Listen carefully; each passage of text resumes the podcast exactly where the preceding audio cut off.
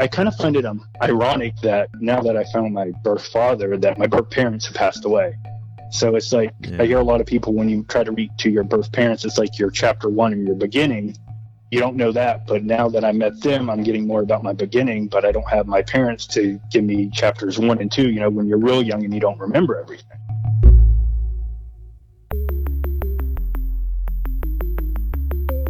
Who am I? Who am I? Who am I?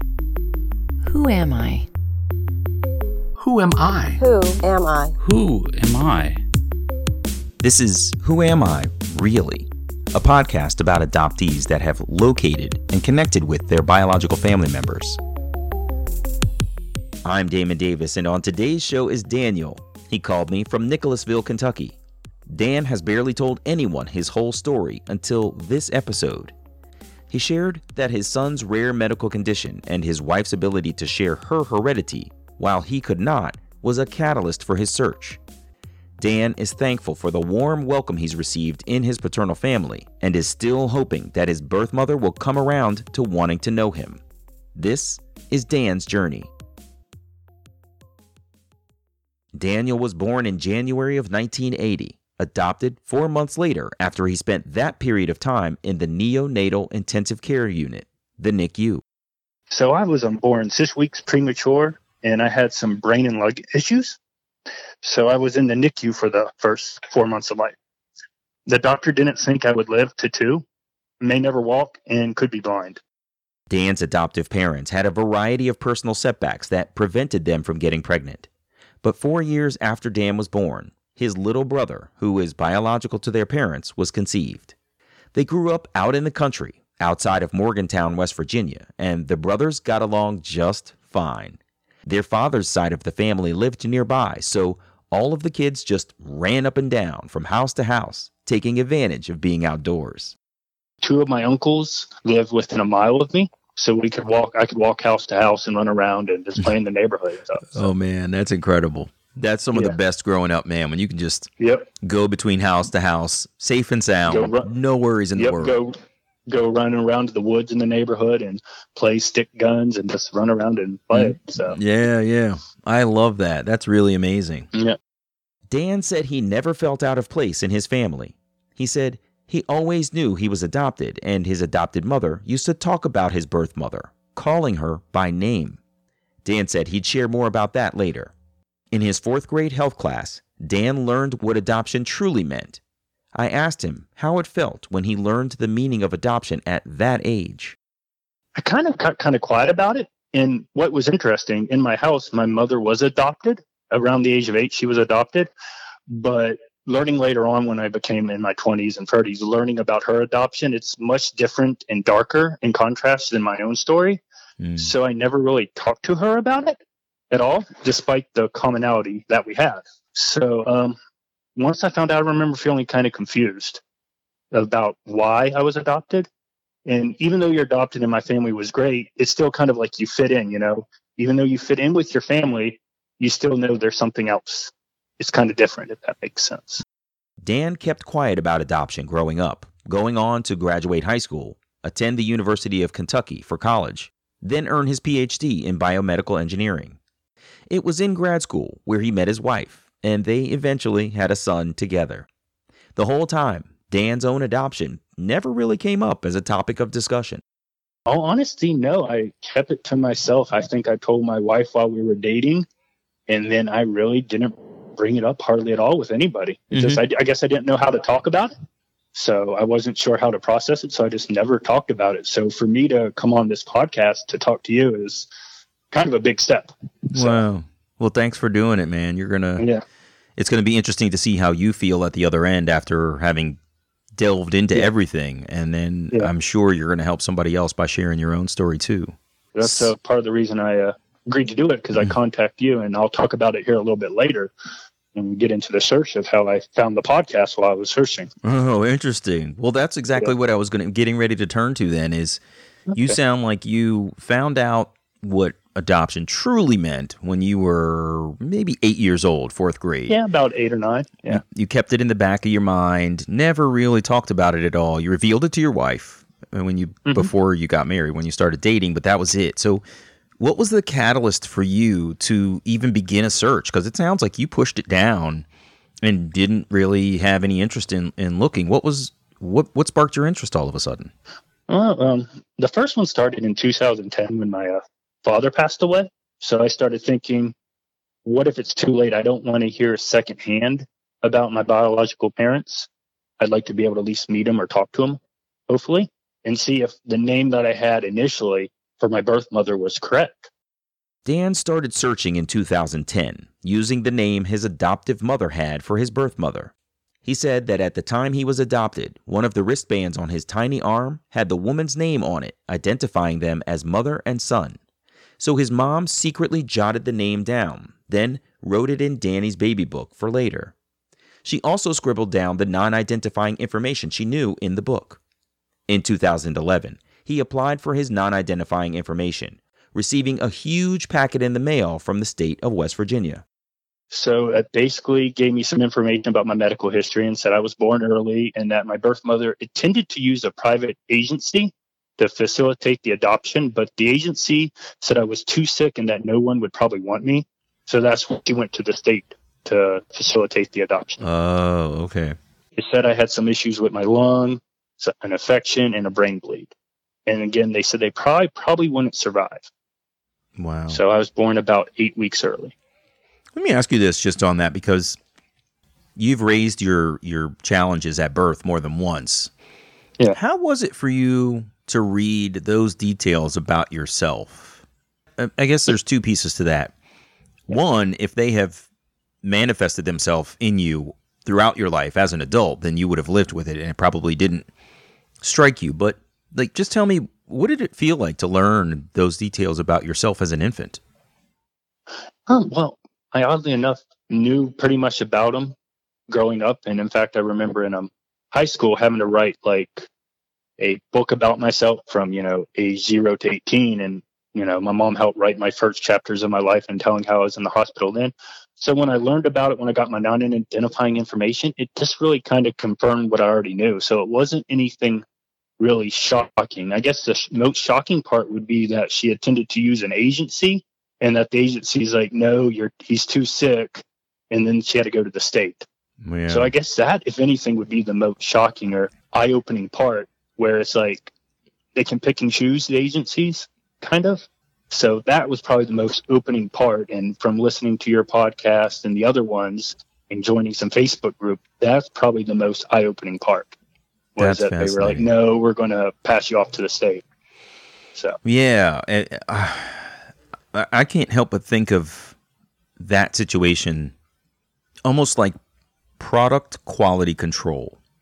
Yes, know? that's that's probably what I kind of the biggest opening eyes about adoption in whole that I kind of you know after hear, again hearing your podcast and looking on the internet just kind of realizing that was the most eye opening part. Yeah, no, you you're teaching me something here because I can't mm-hmm. say that I really had ever focused in on this piece I've you know I've often heard adoption referred to as you know uh, a moneymaker and you know some of the and a, and a commercialized entity and things like that. Yeah, and and I understand it in theory, but I've never really thought truly about what you just said. That as you know, you envision a product coming down the assembly line and you know the mechanical arm sweeps the bad ones away that's yeah. really that's really fascinating. I just never really thought that that was a piece of it. Thank you for that. Mm-hmm. The non-identifying information stated that his birth mother was home for Christmas. Then Dan was born. It described the relationship in which he was conceived as a summer fling. It did note that my birth mother contacted my birth father shortly after the birth, and that a social worker also talked about him or talked about me. So it did indicate that my birth father knew I was born. So anyway, so when I get the letter initially, it says we've deleted all names, deleted all non-identifying information. So I looked through my 30 pages information, and from that information, I could find my full uh, birth father's name in the file. Somehow, the man's name had been left in the case notes. He was even able to piece together his birth mother's name, even though he already had that information. Dan figured out what state his biological parents were from, and he learned his birth mother's career goals. With those clues, Dan went online. I took that information in 2011 and was able to find my birth mother on Facebook. And I sent her a message in 2011 and never heard back from her. So I kind of just dropped it. And then at the same time, I was uh, looking for my birth father, but he had a very common name. So it was impossible for me to find him in 2011. Mm-hmm. So I kind of just dropped it. I just went, okay, I didn't hear anything. Who knows? Maybe I had the wrong person. Maybe information was wrong. So I really didn't think about it again till 2017 when my mother all of a sudden passed away. And yeah. even then, I decided not to look at all. It wasn't again till November of 2017. And my son was almost one and a half and he started walking, but he had a little bit of a gait issue. So our pediatrician said, Hey, why don't you go to a hospital nearby and get him checked out for his gait issue, see if it's something's with his bones. So at his two year checkup, it turned out it wasn't anything with his bones, but he was still walking a little bit funny. So we went ahead and started physical therapy. And it was in the August of 2018, the physical therapist said, he's not walking quite right. You really should go see a neurologist. So we went to a children's hospital locally nearby and the neurologist checked him out and he ended up, they were thinking he had muscular dystrophy and ended up turning out that he didn't have muscular dystrophy, but he had a really large belly. And he's had a really large belly since birth. Mm-hmm. So she poked around on his liver and stomach area and did an ultrasound and come back that he had an enlarged liver and spleen with elevated liver enzymes. So the next week we ended up going back up to that hospital and seeing the GI doctors. And after meeting with the GI doctors, the doctor said, I bet he has a rare condition called glycogen storage disease or GSD. And if you type in GSD on the internet, you'll come up with German Shepherd dog. Which is so, not your son. So what tell no, me tell no. me what is GSD and is it something what does it mean for his future? Okay, well so GSD is actually a genetic disorder. So it's basically where your liver normally stores sugar for night. So after you eat, the insulin will take the sugar and put it in the liver. So when you're not eating or sleeping, the liver will then release the sugar back out into the body. So it'll keep the brain active and muscles active for you. Well, with glycogen storage disease, the liver will take in the sugar, but it will not release it. So you could become hypoglycemic. And there's two forms of glycogen storage disease. There's a very severe form where you have to eat every three to four hours to keep your blood sugar up, or you become hypoglycemic and potentially pass away. Or there's a mild form, which is what my son has. He has glycogen storage disease type 6, and it's known as HERS disease. And in this one, the liver still stores the sugar and doesn't release it, but there's other mechanism within the body to break down protein and fat to produce sugar like su- substances. Wow. This is something he'll be able to manage with medication and diet. Tell me, how do, how do you manage mm-hmm. that? Um, GSD is manageable right now just with diet and just mm-hmm. follow up appointments to measure blood sugar, to mm-hmm. do ultrasounds on the liver. But one of the ways that people with GSD stabilizes their blood sugar is they take two tablespoons of Argo cornstarch or any type of cornstarch and mix it with water, milk, or no sugar added Kool Aid and drink that. And because cornstarch is a complex carbohydrate, it breaks down slower, thus keeping the blood sugar stable longer. After meeting the gastrointestinal doctor, the GI doc, in December of 2018, Dan's wife was able to fill out her medical history, but as an adoptee, Dan wasn't able to contribute useful genetic knowledge to the investigation into his son's disease. The whole thing got him thinking again about his heredity, so he went back to Facebook to contact his birth mother again. She didn't reply. In January 2019, Dan returned to Ancestry DNA. He paid the extra few dollars that allowed him to dig into the trees of some second cousins, which allowed him to confirm that the names he was already tracking were correct. In February of 2019, a liver biopsy confirmed his son had GSD, so Dan went back to Facebook Messenger to try again to reach his birth mother. He sent her a message and included his email address for her to get in touch if she chose to. And this time, due to an error on my part, apparently she replied in late, early March of 2019, but I did not get it due to an error on my part. So Oh no. I didn't realize that. So, in the end of March of 2019, I went ahead and sent a certified letter to her, and I actually heard back from her then. And she gave me some medical information, and she provided me the conditions of my adoption, which most of it I already knew. However, in that letter, some of the information seemed to contradict what was on file. So I don't know if she's maybe didn't tell the truth back then, isn't now. I don't know. But she provided medical information. And then just from the turn of her emails, I left it at that. She didn't seem like she wanted any more contact. She's like, here's some medical information. Your parents are the ones that raised you. So I kind I've just kind of dropped it right now. And I've decided maybe in the future I'll try to follow up and see if I can not per se get more information, just maybe talk to her in person potentially. So I just figured I'd just leave it live for now. March of 2019 was the last time Dan received any correspondence from his birth mother. He told me that glycogen storage disease is so rare it could skip generations or be misdiagnosed when it does appear.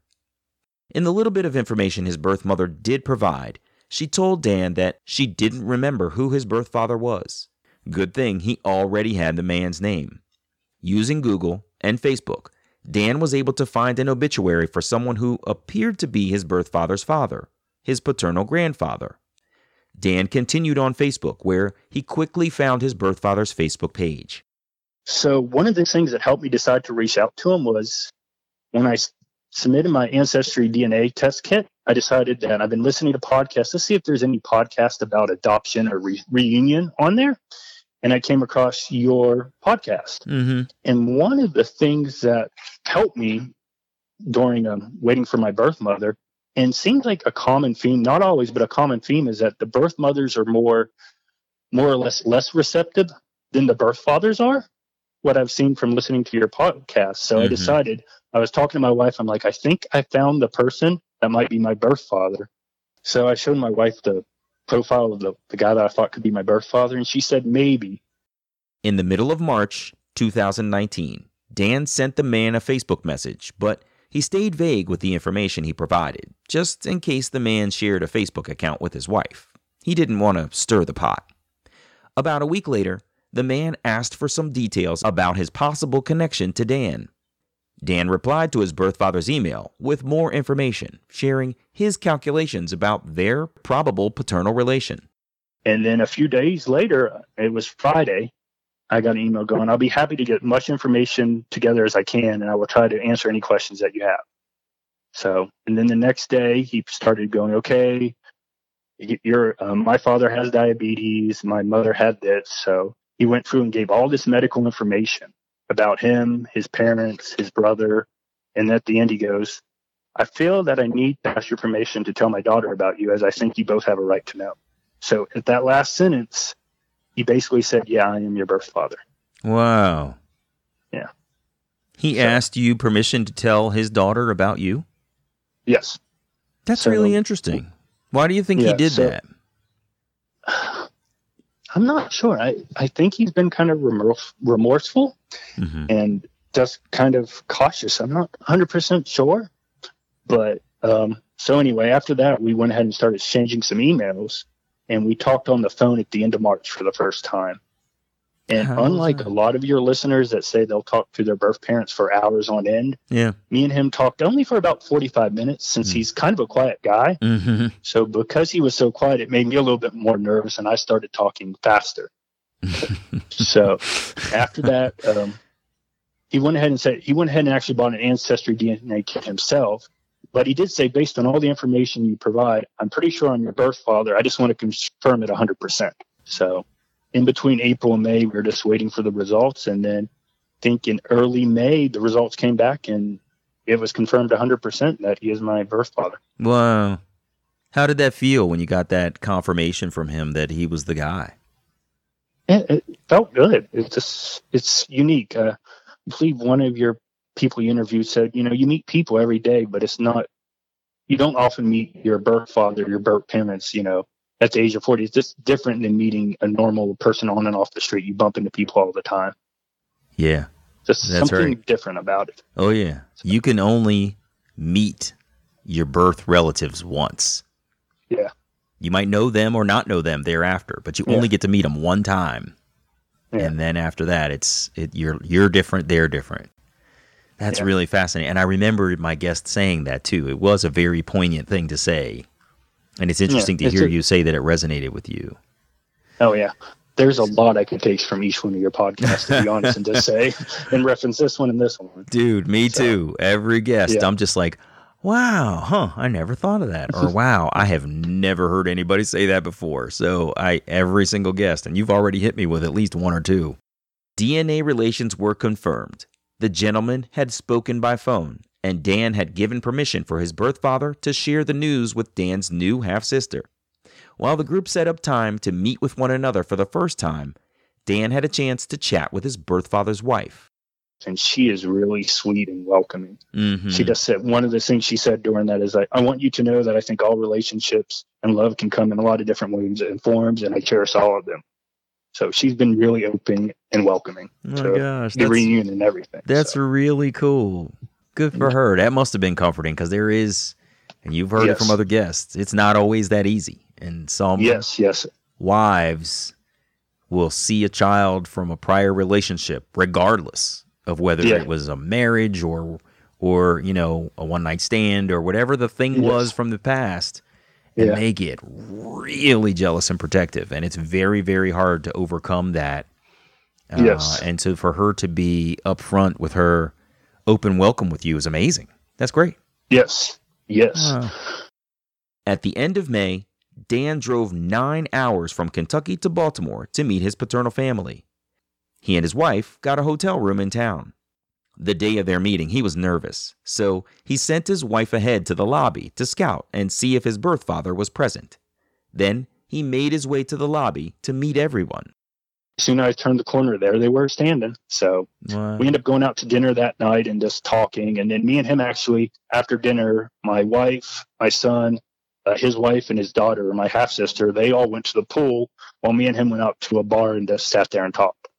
Wow. So- that's cool. How, tell me about that. How was that experience sitting there having a cocktail or having a beer with your biological father for the first time? Yeah. Like, what'd you guys talk Yeah. about? How was it? Um, we just discussed the, the adoption and, you know, just how we were glad to meet each other. And, you know, we discussed what we wanted going forward. And we both want to continue to know each other and be in part of each other's lives. So just talked about that really. And, you know, he told me about the past and meeting uh, my birth mother and stuff. Can you tell me that story? What did he reveal to you? What's his version? Um, he said, yeah, um, it was pretty close to what the initial non-identifying information had. They met in the summer and they kind of dated. It sounded like, and uh, they met through uh, playing softball. He was invited to play on one of his cousins' team playing softball, and that's how they met. So, and Oh. he said he does remember me, and he knew about me and stuff, and wondered, but he was always just kind of afraid to reach out and make contact because he didn't know. He said he didn't even know if I was adopted, if I knew that I was adopted. So, I think he was always hesitant to reach out. So, So he had been thinking about you for years. yes, That's really cool. From what Dan learned in his non identifying information and what his birth parents have told him, they were too young when he was conceived and had no means to raise a baby. Therefore, he was placed for adoption. The day after that first meeting, Dan went to his birth father's house and everyone was there an uncle, a cousin, the birth father's in laws, and all kinds of family. Everyone hung around the pool and chilled, getting to know one another. me and him kind of went off on our own to talk a little bit about the just meeting and stuff. Just got to learn about the family. And one thing nowadays with Facebook and everything, you know, by that time I had uh, added everybody on Facebook, so I kind of knew about everybody's background. They knew about my background, so there wasn't really about a lot of questions about what you do or anything because it's on Facebook. Right. And I also um, put a little bit more on Facebook when I started doing my um, search because I didn't want people to think it was a fake or a scam. So I went ahead and put I had my PhD, got my master's, and all this other stuff that I normally don't have on my Facebook profile. Yeah. That's an interesting thing that I've heard other adoptees say that they did was that they felt that their public persona needed to be legitimized, right? That Yeah. you know, one, there's the specter of identity theft and scams and things like that, and sort of people naturally having their guard up and wanting to protect themselves against strangers whom they don't know. But on the flip side, that you know, there's uh there's the what do you want? Why are you here? I don't know you thing. And so t- to mm-hmm. try to combat that, a lot of times we do end up posting a little bit more about ourselves. You know, you might not I get the impression that you're not a braggart and you're not sort of wanting to tout the fact that you have a PhD, but the fact that No. having a doctoral degree makes you I don't know how to say this, but pushes you further away from the criminal element and more towards, you know, a Yeah. trustworthy individual in society. You you felt sort of obligated to put that out there as credentials that say I'm I'm a I'm a good guy and you can trust me. And it's fascinating that we that we kind of have to do that sometimes. Yeah, then and just you know, just so if they go to Google my name, that hey, this legit, this could not possibly match up. One of the amazing things adoptees sometimes experience in reunion is seeing photos of members of their biological family that resemble themselves. Dan had that experience, and he really seems to cherish it. Uh, There's a photograph of my biological grandfather, and I would say it's when he's in his 20s, and that photo of him looks almost exactly like me now. So, Really? uh, I was talking, yeah, I was talking to my uncle and cousin on his side, and they were like, "Yeah, there's no need for a DNA test. You look exactly like him in this photo." That's So, awesome. What does it feel like Yeah. for you to see this paternal grandfather that is, you know, you are a spitting image of? unique, as I, a lot of adoptees say. You don't get to see facial resemblances growing up or anything like that. So to be able to see that is just it's it's unique. It's something that most people wouldn't understand because you know they can look at their parents and see a resemblance or grandparents, and that's something somebody adopted doesn't get to see. Dan said at the end of their reunion, they had a very warm departure, and it was really emotional. In the aftermath, they were in touch via text or by phone every week. On top of everything, Dan switched jobs in June of 2019, and the company told him he'd have Friday, July 5th, off from work. Sharing the good news of the new job and the day off over FaceTime, Dan's biological father said, Well, why don't you come back up to Baltimore? Dan shrugged off the invitation initially, saying he was busy and there were things to do around the house. Then he slept on it. The next morning, when Dan woke up, I went ahead and got up and drove ten hours back to Baltimore to see him again. Wow. Yeah, so we ended up spending our we ended up meeting a second time on the long July Fourth weekend, and it was wonderful. We hung out the pool, we talked, we just got to hang out and meet each other more. So, and when we arrived the second time, my son recognized the house. He's like, "We at my biological father's house." He's like, "I'm like, yep." That's awesome. It's really cool when the kids feel a connection to them too, right? Yeah, yeah. So That's really cool. Let me ask you how how do you and your new sister get along? Oh, that's good. Well, that'll lead to the next talking point that I had notes on. So this past uh, Labor Day, the first time we met back in uh, uh, May, I'm like, well, he's like, you're welcome to come back anytime. And I made the offer. Um, you're welcome to come down to my house anytime. And he's like, I'm planning on it. So Labor Day weekend, him and his wife and my half sister drove down from Baltimore to Kentucky to visit. And getting along with her is good. There is an age difference between me and her, so we really can't connect. It's not easy to say what type of music you like or movies just because of the age difference. how how so a big is lot that of difference? ice, uh, pretty big. yeah. But with that being said, uh, she likes to joke around. We, uh, I had a plan of doing uh, water guns for uh, Labor Day weekend and go have a water gun fight outside. But the weekend before they got there, I tested the water balloons I bought, and they were basically like rocks. So I'm like, yeah, that's a bad idea. Oh yeah. So, but she had an idea of bringing Nerf guns down. So we're outside Labor Day weekend running around shooting each other with Nerf guns. That's so fun. Good for you guys, man. yeah. So, That Um, is really cool. and she did say she needed a make up for uh, not getting to bug or annoy me. So she's uh, we were in the car riding, and she's pulling my hair, and I'm pulling her hair. So Good for you guys. yeah, she seems really open and accepting of me. So, and on top of that, she's very in tune with my son diagnosis. Mm-hmm. So she'll be like, "Hey, can I give him this or that?" And very sweet, checking the labels. Because one thing Oh. with glycogen storage disease, and I should have said this earlier, is we have to limit his sugar to five grams of simple sugar per meal. Okay. In a Coke has about fifty grams of sugar in it. Wow. So yeah, Jeez. so yeah, so we have to limit his sugar and then his carbs, such as French fries, rice, any kind of carbohydrate is limited to 15 carbs per meal. Right. So, so we have to limit his carbs a lot. Wow. So- so she's Yeah. she's paying close attention to what she can offer him. That's really cute. Yeah. So yes, yeah. So, and then on top of that, my son really likes her. He's now at the age where he's starting to remember people. So he's like, "Can we go see her? Oh. Can we go this weekend?" I'm like, "Oh, it's a little bit more than that." But I know, right? It's so funny Yeah. how they don't have a real good sense of what it takes to plan a trip, travel, and make sure that everybody, Yeah. you know, that they've got space, they're not busy, and you guys are. They just, Yeah. they want to see So- their people, and they're just like, let's go, yeah, yep. which is kind of cool. But that's really cool Yeah. that those those two are connected. Dan's adoptive parents are both deceased. For an adoptee, meeting a new biological parent, it can be a little weird to meet this person who is biologically responsible for your existence and is technically a parent, but wasn't present to rear you and isn't really in a position to parent you per se. I asked Dan what it was like to have this new adult in his parents' generation in his life and in sort of a parental role. it's different because um well first let me say i know my parents would have supported me for this search because again my mom wrote down my birth mother's name and let, they both left the records open so if any either one wanted to contact me they Hmm. could have found my name and got a hold of me Wow.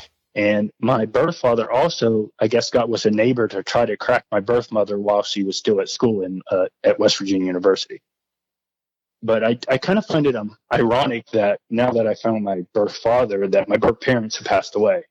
So it's like Yeah. I hear a lot of people when you try to reach to your birth parents, it's like your chapter one or your beginning. You don't know that, but now that I met them, I'm getting more about my beginning. But I don't have my parents to give me chapters one and two. You know, when you're real young and you don't remember everything. Yeah. Yeah. So, so getting back to the question about having a parent-like figure or an older, it's it's different. It's good. It's just it's different. I, I'm not sure what to say besides just it's different and, and good. I mean, Yeah. just the welcomingness of it. So Yeah, it's a funny thing. I, I've talked about this before, both in my own story and with other people. And one of the things that I like in it too is, uh, m- like meeting a really new, a new and really close friend, because this parent is somebody that is not, at least not supposed to, necessarily be in a position of sort of trying to parent you. Like they're not tucking you in at night. They're not going to be the one to go to the parent teacher conference. They're not doing any of that stuff. They are Mm, not, you no. know, at the soccer game or the softball game and they're and they're not um, you know, doing all of the things that come with your younger life. You've met Yeah. him as an adult and like you're already a place where you can go to a bar and get a beer. And so Yeah. You're you're they don't have to do any of the disciplining that comes along with parenting while also getting the, the positive experiences of having a child. Um, and that Yeah. all that leaves is the friendship that comes with your generation meeting his. And yes, it's you're right it is very different. It's kind of it's it's not weird but it's surreal you know that you've just got this new parent type figure and your friends Oh, so well, one thing I didn't realize during the reading is just how emotional and how much it's kind of like dating early on. Because I know I was really worried about contacting them too little or too much contact. And one of the things that helped me from this roller coaster emotion is again off of your podcast. I was listening to one, I believe it was Megan, and she was talking about a Facebook group called Adoptees Only. Mhm. So after I got done listening to that podcast, I went ahead and hopped on Facebook and found the Facebook group and joined it.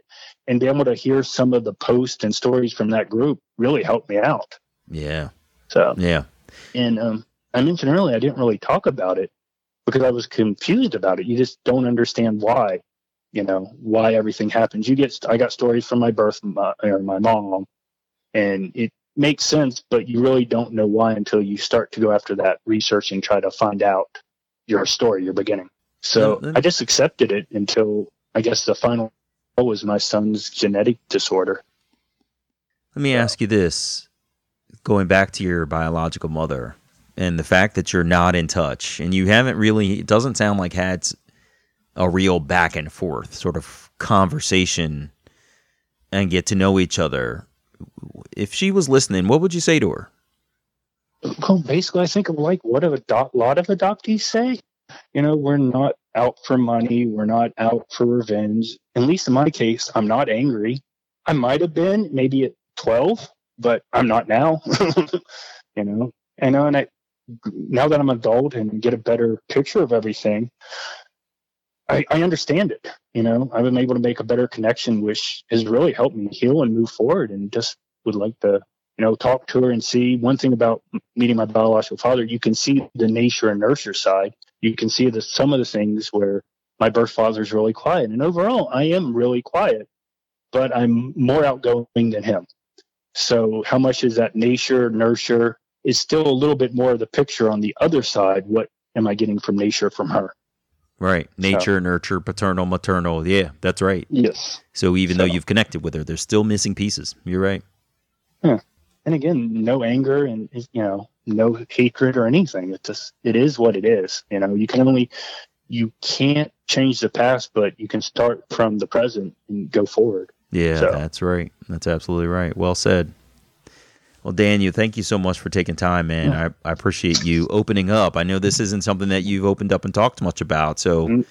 I hope you were comfortable, and I hope that your story and journey will help somebody else the same way that other stories and journeys from the show have helped Mhm. you. I, and I appreciate your support for the show. It really means a lot. Uh, yes, uh, thank you very much. Uh, like I said, when I first started this search, I was able to find your podcast, and it just helped out a lot.